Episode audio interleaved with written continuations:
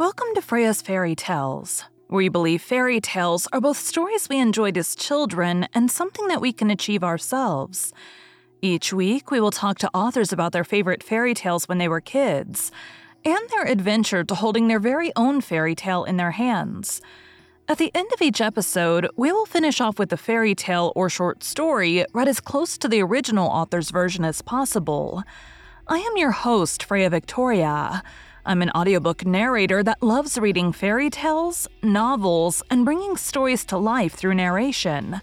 I'm also fascinated by talking to authors and learning about their why and how for creating their stories. We have included all of the links for today's author and our show in the show notes. Be sure to check out our website and sign up for our newsletter for the latest on the podcast. Today is part two of two, where we are talking to Tanya Lynn about her novels. After today, you will have heard about making your own books about things around your house, being discouraged by your family, researching the way that you'd like to publish your book, learning as you go, having your family read your books, having your friend read your reviews for you, and dealing with imposter syndrome. Branches of Betrayal. Hoping for a fresh start, Sophie buys her grandparents' old home. But this farmhouse is holding more than memories, and her choice may not be the only thing that comes back to haunt her. Turning from his past to stand atop his empire alone, Eric searches for the missing piece to unlock his future. The problem is, the walls that hide his answers belong to someone else. Though Sophie and Eric's meeting is innocent enough, will their unexpected chemistry spiral into more? Someone is pulling strings, controlling lives, and lighting the match that will spark broken hearts, unimaginable fear, and immense torment. How far would you go to betray someone? Branches of intimacy. The past came to kill. With twisted family ties came unhinged terror, spreading like wildfire and burning the world as they knew it to the ground. Now, they rise from the ashes, facing fear to become the strongest versions of themselves. Eric, rebuilding his life after the devastating quake of truth, he seeks answers. He works at finding the monster of his past to avenge his present. But his ultimate goal is proving he's worthy of a second chance as he vows to protect his loved one, even if she chooses to turn him away. Sophie. Healing her soul and becoming stronger than she's ever been. Sophie works to overcome the damage that was inflicted by others and finds family in a place she never thought possible. She learns who she really is and what she is capable of. But can she reconnect with the man who once set her body on fire and made her believe in love again? So they all know like what name you're publishing yeah. under though. Okay. And so you um, and they'll read from them. they'll read like so he like most of them don't have TikTok. Um I do advertise or not advertise, but I make more videos about branches on TikTok than say um Facebook. Facebook, absolutely not. Um well I do some stuff on Facebook, but like mm-hmm. um just because uh so like I didn't there's uh my son's family. They usually follow me there. And it's like they're clutching their pearls and I'm like, I will only post like uh age appropriate. like where on TikTok or Instagram they don't have that, which is kind of a it kind of I have all these people that, you know, either friends or um family like friends friends like family, whatever, uh-huh. um, found family, um, that have read my books and they don't have any sort of media or anything. And they, you know, they'll write me these long messages giving me a review. And I'm like, but, but could you leave a review? like, can you go where you bought the book you, and put this there? Can you just, you know, that would be really helpful. And they're like, but it's so they it's so good. And I was um like with branches of no, I'm sorry. Mask I get them mixed up all the time. Um, Mask of Broken Things. It is about 390 pages, and um, somebody I know stayed up till like two o'clock in the morning, and their bedtime is 8 p.m. Like they go to bed at 8 p.m. every night. Um, and they were like, I was up till 2 a.m. finishing this book. And I was like, wow. Like that's dedication. You know, you're into it. She's like, I couldn't go to sleep. I couldn't put it down. And I was like, but could you leave a review? Right. I appreciate what you're saying to me, but it doesn't help me when you just tell yeah. me. yeah. I've gotten to the point, so I, at the beginning of the year, decided I was going to track all my reading on Goodreads. And so, but like if it's a book that I'm narrating, I count that towards my reading goal because I read the book twice yes. because I had to read it to prep it and then I read it to narrate it actually three times because then I read through it again while I'm listening back through the audio. So, three times in one year, I've read the same book. so, I'm like, I'm going to count it, but I won't review it because that feels ick because I'm like getting paid to read it even if it's a royalty share, I'm still I'm getting paid later to read it. So like yeah. it's like no, but I will, you know, read it so it'll count. I don't know, does it count towards authors? Like do you guys even see how many people have read the book? No. Okay.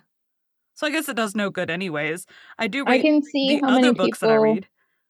want to read it are currently reading like just the number, not who you are. Um, right. unless you're my friend on Goodreads, I have no idea. Which I just recently heard that that's Amazon frowns upon you being friends with someone who reviews your book and can remove the reviews. Cool.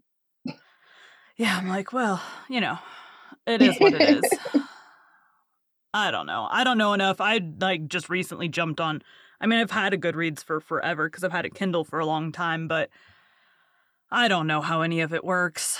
I have to do what you did. I have to Google all the things to figure out how everything works. Um, the main year, thing I... is have book written. so we're working on that. uh, I have this year. I dedicated. Uh, so last year I read mostly indie anyway, but this year I've dedicated to reading only indie.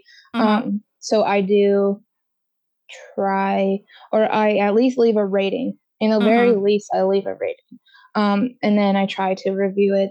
If it's not for me i still try to review it and i just try to be like i really like the descriptions or the writing. Like i can pull myself apart from the actual story because mm-hmm. some stuff just is not mine for me. It's just not yeah, like I just read Handmaid's Tale and all I left was the star rating because I'm like, everybody at this point with the TV, like with the Hulu series, everybody knows what that book is about at this time. So, like, you're either going to like it or you're not. and I'm an awful reviewer. I'll like give away the end. So, usually I just like, this book was great. I loved it. Or, you know. My issue is I like forget what I just read once I finish the book. So, I don't remember, like, what did I like about it? I'm like, I'm terrible. My memory is garbage. So I'm like, I don't I don't remember what I just read, but I liked it. so are you an author that do you go through and read your reviews or do you ignore your reviews? Has that helped you or hurt you? When I first started, I was on I tried to like I was reading all the time and I was like, let's not do this. um so uh my friend, sometimes she'll like be like, "Hey, you got a really good review. You should check it out." And then I will, but okay, because sometimes it helps, or sometimes I'll go back and read um other reviews. Because sometimes like you'll be writing and you're just like, "I suck. This is terrible. What is wrong with me? What am I doing?" like this is just imposter syndrome is a beast and it just comes mm-hmm. in out of nowhere and is like what are you doing? Like, why are you doing this? And so then I'll go back and I'll read my reviews and be like, this is this is yeah, yeah. I read my my narrator reviews. I read them to make sure that there's not some glaring issue that like I need to fix. Um, yeah. But so far, all the bad ones are they don't like my voice, and I can't change that. So, um, unless it's one of my first audiobooks, in which case I'm like, fair. I didn't know what I was doing. It's like you with the like trying to format it and stuff at the beginning. I didn't while I had been I have a daily fiction podcast that's like classic novel audiobooks. And while I had been doing fiction, narrating through that, I wasn't getting paid for it, so no one was really like grading me, if you want to call a review a grade. Um, so like when I started, you know, doing it actually for Audible, it was like, uh, you know, they're just rougher than now, but I did the best I could at the time. So now when like one of those gets a bad review, I'm like, fair. like we're just gonna move past it. if they're like, this is the worst narrator ever, I'm like, okay. I just keep going. so and what it's all subjective too. Like Yeah. Um, some people um so I love crime and murder with romance and spice together. Mhm. Yes. I find it really hard to write a book where I don't kill off a bunch of people. Mm-hmm. um, so and that's not for everybody, and I get it. So Yeah, yeah. Yeah, my main concerns now are is it well edited because I don't have time to narrate ones that I have to like fix as I go cuz you know, word here, word there, not that big of a deal, but like, you know, 50% of it being awful or whatever takes a lot longer to figure out. I would find myself just like staring at the page going, "What is this sentence trying to say?" like and that's why after I'm done a book, well, one of the reasons, um, because I don't, I go back halfway through, I do an edit, because Mhm. sometimes I'll leave a bracket and be like, "Is this a word?"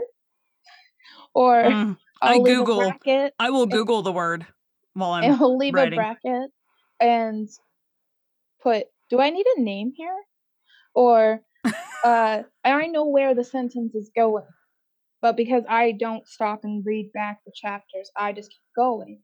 So, uh, yeah, I stop midway through to do an edit, and then I let it marinate. And when I'm done for about two weeks, and then I go back and I reread it, and I'm like, Mhm. okay, this sounds crap, but I know where we were going. Whereas Yeah. if it goes to somebody else, they're gonna be like, what? Huh? Yeah. Yeah, I So- um so I wrote because my time is so limited with like my day job that I still have and own, so like that won't go away. And then narrating and then trying to write. My time is so limited. I was like, you know what, we for this book, for fairy tale book, I have like all the chapters named already and what is supposed to happen in that chapter for the story to move forward. Um, and then I finished chapter one and I went back and edited chapter one and then sent that off to my best friend and then two other authors to like make sure that this is not crap before I write the entire book and like the whole premise was awful. like kind of thing. That has not been that has not been the feedback so far. They've been like, absolutely keep writing. I'm like, okay, cool. so but I feel like the one chapter at a time for me and everybody everybody works differently and everybody's advice like i know stephen king's a really big um, talker but also brandon sanderson like teaches classes that are up on like youtube i think um, on how to write i'm like it everybody has to work differently. Like my brain one i have to remember to go and write the details like what was the dad's name so that i can reference it later. So like going back through it once i finish that chapter gives me a chance to like you know, pull all those details out and keep them in a little spreadsheet so they're, you know, where I can find them again. I make character cards. That's what my husband, he basically wrote a book of his characters for his book.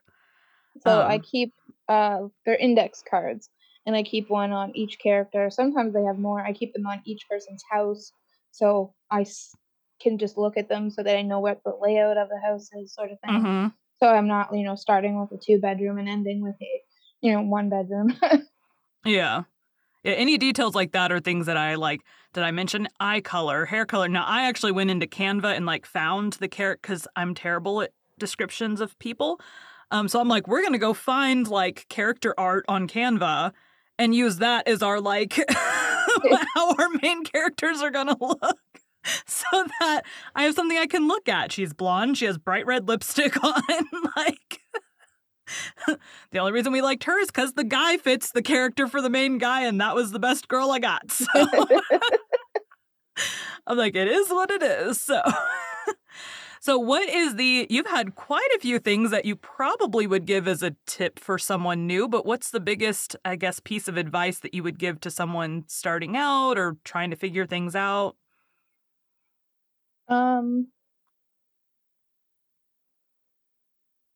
first off, just write the damn book. Yes. I get to think feel like a lot of people. Like if I wouldn't have just written the damn book, I probably would have never gotten it done.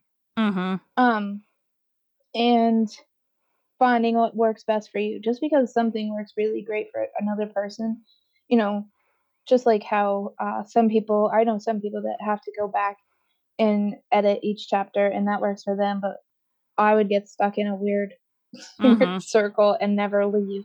Um, and uh, to kind of like know how your brain works and do that.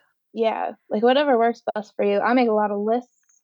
Uh, um, and what I wish I would have found sooner, um, is like other author friends. Mm-hmm. Just because they can give you like, uh, they're there you're like, I suck, um, and they're like, no, um, or help with just little stuff that you don't think is going to be, you know, like the blurb or um probably could have got help with formatting if I had, you know, some friends at that time, but I didn't. So um just trying to find I guess it is hard to find friends. Finding friends is hard. So um, how did you find your author group? Uh I can't remember who I was following first, whether it was April or Kate Prada, but um, I seen the Discord. I joined it, and I've been there since I think September of last year. Yeah, I uh, asked PS Nail to be on my podcast, and then she was like, "Hey, join this Discord too," and I'm like, "Okay." so that's how I got there. that was December, I think, is when I talked to her. Um, and yeah. just the more you like post, and the more you interact on whether it be TikTok or Instagram. I haven't figured out Instagram. Um, Same. Let's be honest, I haven't figured out TikTok. This week um, I was like, let's throw a bunch more hashtags on it and see if that works. What I did this week, so I have, uh, I was getting close to twelve thousand followers, um, and not that that means crap, um, but I was like, I only wanted to get to ten so I could have those playlists. That's mm-hmm. all I wanted. Um, I went through and I took out 600 accounts that were inactive. Mm-hmm. So they actually hadn't posted in like a year, two years, three years, or TikTok doesn't take out banned accounts. Yeah, so you, have, have, to go, to go do, do, that. I didn't know that, and so and you can only remove a hundred a day. So it took me six days. Um, but I have noticed an increase mm-hmm. in views. Yeah, you're reminding me. It's about time I, guess, I do that. I guess what they do is they take your post and they show it to a hundred of your followers, and if it doesn't do anything, then they don't do anything with it. It's a um percentage, um, I think. It's like ten percent or something. So I was like, well, I should probably check, and it took six days, but I do notice that I'm getting you know more engagement and just you know it's all of it is difficult. So just pick what's less difficult and try mm-hmm. you know, mm-hmm. building off that. Yeah, I've also noticed like um so I start I started on TikTok as myself. and then like I don't know, a couple months into being on TikTok, I started the first podcast. And so then I have like a podcast account, but those videos get like no views because I don't know. I have no idea. Those videos have gone through the ringer of like a couple hundred views to like one or two views now. So I need to figure that out. Um, but then, like, when I started Freya Victoria Narrates, that one has done well the whole time. so I'm like, I don't know what I did. People like my boring talking videos, I guess. I don't know. like talking about narrating, and I'm like, I don't work for publishers. Like, all I do is through ACX. So I'm like, I'm not like putting myself out there as like some professional or whatever, but like the lady that I had today where she was giving really weird information. I'm like, I'm going to comment on that because that's not her experience is not normal. so yeah. I'm like, so weird. But like, I don't know. I get um obviously, you know, every artist would like to make, you know, what they should be making on their stuff and I've noticed especially in the author community there's like I, I'm a little bit like business minded too because I do own part of and run a business. So like you want to get things for like as cheap as you can for like the best. You want the most bang for your buck. Yeah. Um, where like authors don't think that way. They're like, I want to be able to pay you, and I'm like, I will honestly do your book for royalty share. Just let me. and then this week, oh, who was it? Um, I'm terrible with names. Nicole York posted yeah. about um she posted about it's an author um who posted about wanting to do like an indie author alliance kind of thing where like you would swap services so, like if you're really good at editing you'd swap with like you need help with your cover design so you would like swap services for like you know if a cover is going to cost $1500 you trade $1500 of editing and you know trade it then you don't pay anything out of pocket you're helping each other um, so I like you know post people about, pay fifteen hundred dollars for covers. They yes, there's a lady really? I talked to. I don't know how much she paid, but like if you're having like a custom photo shoot done and you're paying out like the models and the photographer and all of that yeah. to have like completely custom, yeah, you're going to be paying a lot of money for those. Um and then audiobooks since that's based on hourly, that could be crazy too. Technically, ACX has like a four hundred to thousand dollar bracket. I don't know that I've ever seen a book listed for that high of pay before. They're all like way lower than that.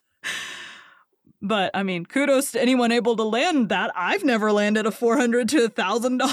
I've never even seen one. I don't think.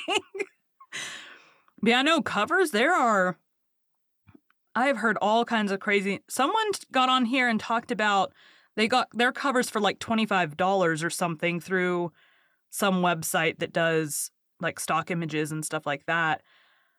Yeah, no. I'm like, I'm going to go the try to design it myself route. And then if that doesn't work, pay someone else to do it. I know. I messed with them for like a while. It's something that I come back, I spend hours and hours and hours and mm-hmm. hours. So I guess I can see it. Um, because I'll like it. So I kind of have like a, uh, again, a first draft. Um, and I'll like it and I'll send it out to like a few of my friends, a few people to be like, what do you think? And then I, in the, so when I feel like it's good, it's not the one. it I need to feel like in my heart that it's mm-hmm. I love this to death and this is this is it. Yes. so that has been um how I've been doing it. Makes sense. Um I feel like I'm, you need a nice balance of you're in love with it and it fits the genre. Yeah. Um I I'm never not gonna say never, but I don't have people on my covers yet. It just is I like the symbolism of other, you know, non people covers. Yeah, I feel like any kind of romance, it's either or. Yeah. Like it's not like you have to or you can't. It's like either or. like there are so many. I just bought um for my birthday I bought the Twisted Love series. Um and those are all just like the words on the covers. Um but then I and I just bought the what is it? The um Katee Roberts books. Um Fallen Olympus or Dark Olympus? Dark Olympus. Um, those are not word just words. There's like stuff on the covers, but it's not people. So yeah. With uh branches of betrayal, I did a like the the tree is uh one that it looks like it's dying. um, but it's like the darkness of betrayal. Mm-hmm. And then the second one, uh, I just released the cover. I think yes, I showed the cover this week. Um, it has a like a live tree that's just growing in the sunlight, and it's kind of showing you the difference. You know, this one is darker, but then the next one they're healing with second chances, mm-hmm. found family. You know, my editor might have yelled at me because it's also emotional. Her husband was like, she cried like more than once, and I was like, sorry. I've done that a few times. I've done that a few times while narrating too, and I'm like, get it together, suck it up. must not sound like crying or must let's see, must sound emotional but not have the snot involved. I know I had um, one of my friends on TikTok the other day finish uh, branches of betrayal.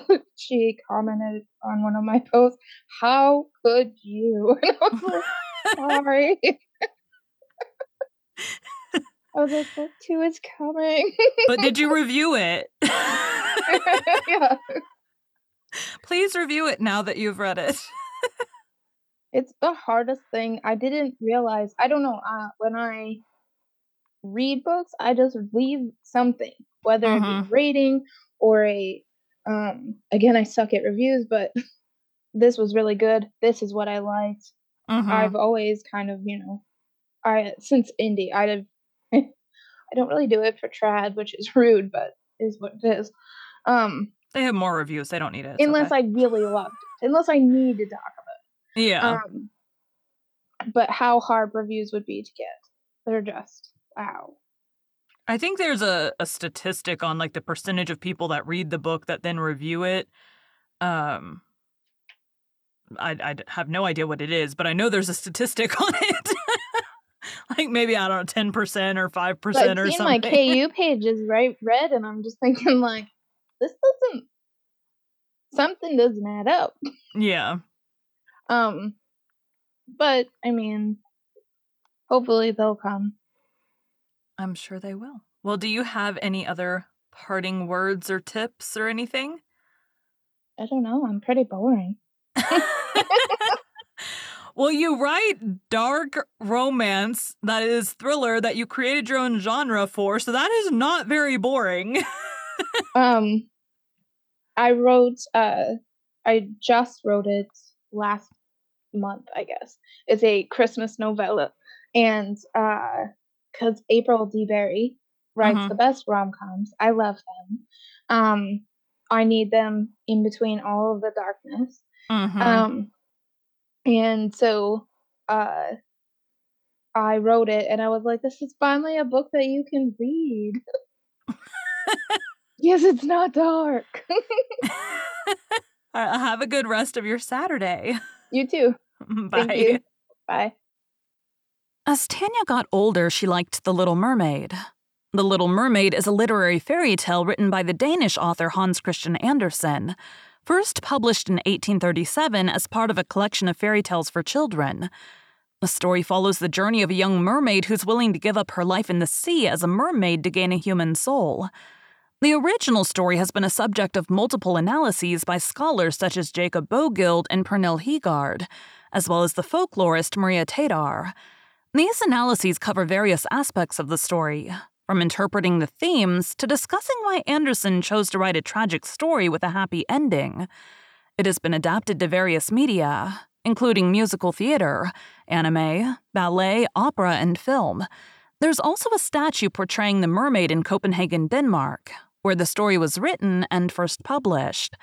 Today we'll be reading The Girl Who Trod on the Loaf, another Hans Christian Andersen story. Don't forget we're reading Le Morte d'Arthur, the story of King Arthur and of his noble knights of the Round Table on our Patreon. You can find the link in the show notes.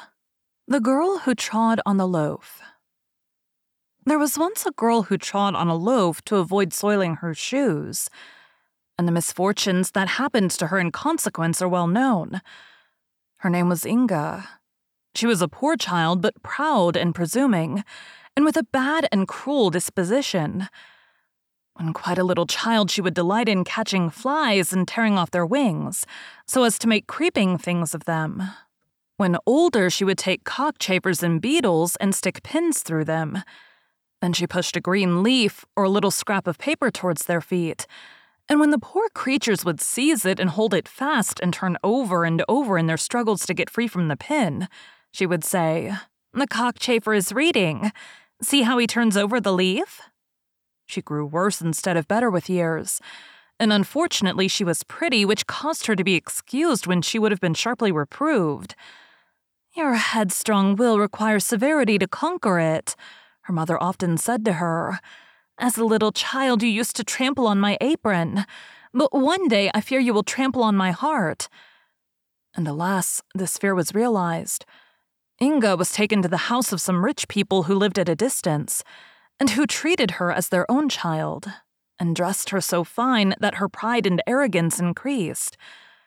When she had been there about a year, her patroness said to her, You ought to go for once and see your parents, Inga. So Inga started to go and visit her parents. But she only wanted to show herself in her native place that the people might see how fine she was.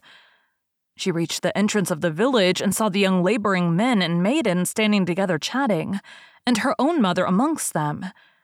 Inga's mother was sitting on a stone to rest, with a faggot of sticks lying before her, which she had picked up in the wood.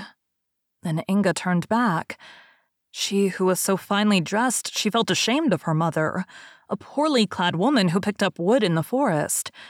She did not turn back out of pity for her mother's poverty, but from pride. Another half year went by, and her mistress said, You ought to go home again and visit your parents, Inga, and I'll give you a large wheaten loaf to take to them. They'll be glad to see you, I'm sure. So Inga put on her best clothes and her new shoes, drew her dress up around her, and set out stepping very carefully that she might be clean and neat about the feet, and there was nothing wrong in doing so. But when she came to the place where the footpath led across the moor, she found small pools of water and a great deal of mud. So she threw the loaf into the mud and trod upon it that she might pass without wetting her feet. But as she stood with one foot on the loaf and the other lifted up to step forward, the loaf began to sink under her, Lower and lower till she disappeared altogether, and only a few bubbles on the surface of the muddy pool remained to show where she had sunk. And this is the story. But where did Inga go? She sank into the ground and went down to the marsh woman who's always brewing there. The marsh woman is related to the elf maidens, who are well known. Her songs are sung and pictures painted about them. But of the marsh woman, nothing is known except that when a mist arises from the meadows, in summertime, it is because she is brewing beneath them. To the marsh woman's brewery, Inga sunk down to a place which no one can endure for long. A heap of mud is a palace compared with the marsh woman's brewery. And as Inga fell, she shuddered in every limb and soon became cold and stiff as marble. Her foot was still fastened to the loaf, which bowed her down as a golden ear of corn bends the stem. An evil spirit soon took possession of Inga and carried her to a still worse place, in which she saw crowds of unhappy people waiting in a state of agony for the gates of mercy to be opened to them, and in every heart was a miserable and eternal feeling of unrest. It would take too much time to describe the various tortures these people suffered, but Inga's punishment consisted in standing there as a statue, with her foot fastened to the loaf she could move her eyes about and see all the misery around her, but she could not turn her head. And when she saw the people looking at her, she thought they were admiring her pretty face and fine clothes, for she was still vain and proud. But she had forgotten how soiled her clothes had become while in the marsh woman's brewery, and that they were covered with mud. A snake had also fastened itself in her hair and hung down her back, while from each fold in her dress a great toad peeped out and croaked like an asthmatic poodle. Worse than all was the terrible hunger that tormented her. She could not stoop to break off a piece of the loaf on which she stood. No, her back was too stiff, and her whole body like a pillar of stone. And then came creeping over her face and eyes flies without wings. She winked and blinked, but they could not fly away, for their wings had been pulled off. This, added to the hunger she felt, was horrible torture. If this lasts much longer, she said, I shall not be able to bear it. But it did last, and she had to bear it without being able to help herself. A tear, followed by many scalding tears, fell upon her head and rolled over her face and neck down to the loaf on which she stood. Who could be weeping for Inga? She had a mother in the world still and the tears of sorrow which a mother sheds for her child will always find their way to the child's heart. But they often increase the torment instead of being a relief. And Inga could hear all that was said about her in the world she had left, and everyone seemed cruel to her. The sin that she had committed in treading on the loaf was known on earth, for she had been seen by the cowherd from the hill when she was crossing the marsh and had disappeared. When her mother wept and exclaimed, Oh, Inga, What grief thou hast caused thy mother, she would say.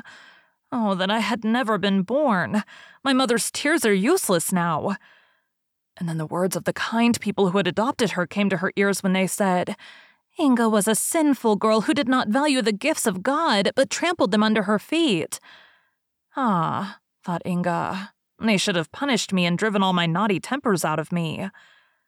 A song was made about the girl who trod on a loaf to keep her shoes from being soiled, and this song was sung everywhere. The story of her sin was also told to the little children, and they called her Wicked Inga, and said she was so naughty that she ought to be punished. Inga heard all this, and her heart became hardened and full of bitterness. But one day, while hunger and grief were gnawing in her hollow frame, she heard a little innocent child, while listening to the tale of the vain, haughty Inga, burst into tears and exclaim, But will she never come up again?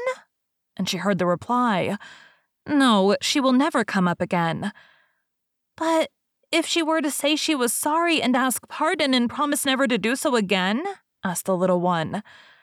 Yes, then she might come, but she will not beg pardon, was the answer. Oh, I wish she would, said the child, who was quite unhappy about it. I should be glad. I would give up my doll and all my playthings if she could only come up here again. Poor Inga, it is so dreadful for her. These pitying words penetrated to Inga's inmost heart and seemed to do her good. It was the first time anyone had said poor Inga without saying something about her faults. A little innocent child was weeping and praying for mercy for her. It made her feel quite strange, and she would gladly have wept herself. And it added to her torment to find she could not do so. And while she thus suffered in a place where nothing changed, years passed away on earth, and she heard her name less frequently mentioned. But one day, a sigh reached her ear, and the words, Inga, Inga, what a grief thou hast been to me. I said it would be so. It was the last sigh of her dying mother. After this, Inga heard her kind mistress say, Ah, oh, poor Inga, shall I ever see thee again? Perhaps I may, for we know not what may happen in the future. But Inga knew right well that her mistress would never come to that dreadful place. Time passed. A long, bitter time. Then Inga heard her name pronounced once more and saw what seemed two bright stars shining above her. They were two gentle eyes closing on earth. Many years had passed since the little girl had lamented and wept about poor Inga. That child was now an old woman whom God was taking to himself. In the last hour of existence, the events of a whole life often appear before us. In this hour, the old woman remembered how, when a child, she had shed tears over the story of Inga, and she prayed for her now.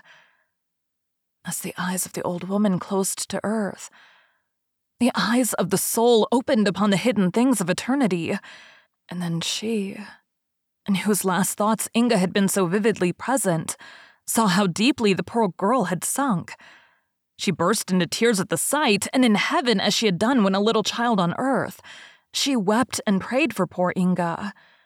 Her tears and her prayers echoed through the dark void that surrounded the tormented captive soul, and the unexpected mercy was obtained for it through an angel's tears. As in thought, Inga seemed to act over again every sin she had committed on earth. She trembled, and tears she had never yet been able to weep rushed to her eyes. It seemed impossible that the gates of mercy could ever be opened to her. But while she acknowledged this in deep penitence, a beam of radiant light shot suddenly into the depths upon her. More powerful than the sunbeam that dissolves the man of snow which the children have raised. More quickly than the snowflake melts and becomes a drop of water on the warm lips of a child was the stony form of Inga changed.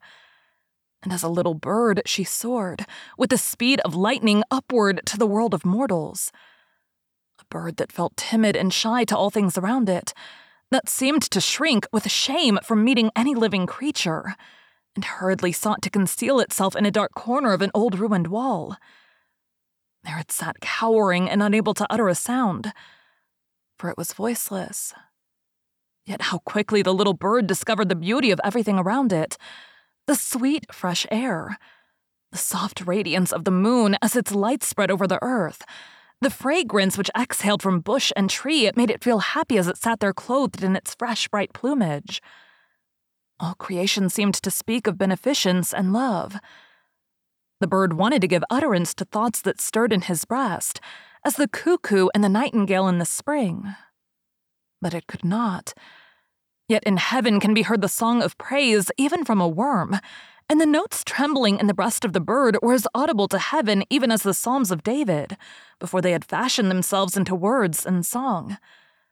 Christmas time drew near, and a peasant who dwelt close by the old wall stuck up a pole with some ears of corn fastened to the top, that the birds of heaven might have feast and rejoice in the happy blessed time. And on Christmas morning the sun arose and shone upon the ears of corn, which were quickly surrounded by a number of twittering birds. Then from a hole in the wall gushed forth in song the swelling thoughts of the bird as he issued from his hiding place to perform his first good deed on earth. And in heaven it was well known who that bird was. The winter was very hard. The ponds were covered with ice, and there was very little food for either the beasts of the field or the birds of the air. Our little bird flew away into the public roads and found here and there in the ruts of the sledges a grain of corn and at the halting places some crumbs. Of these, he ate only a few. But he called around him the other birds and the hungry sparrows that they too might have food. He flew into the towns and looked about, and wherever a kind hand had strewed bread on the window sill for the birds, he only ate a single crumb himself and gave all the rest to the rest of the other birds. In the course of the winter, the bird had in this way collected many crumbs and given them to other birds, till they equaled the weight of the loaf on which Inga had trod to keep her shoes clean. And when the last breadcrumb had been found and given, the gray wings of the bird became white and spread themselves out for flight. See, yonder is a seagull, cried the children, when they saw the white bird as it dived into the sea and rose again into the clear sunlight, white and glittering but no one could tell whither it went, then although some declared it flew straight to the sun. Thank you for joining Freya's Fairy Tales. Be sure to come back next week for Laura's journey to holding her own fairy tale in her hands, and to hear one of her favorite fairy tales.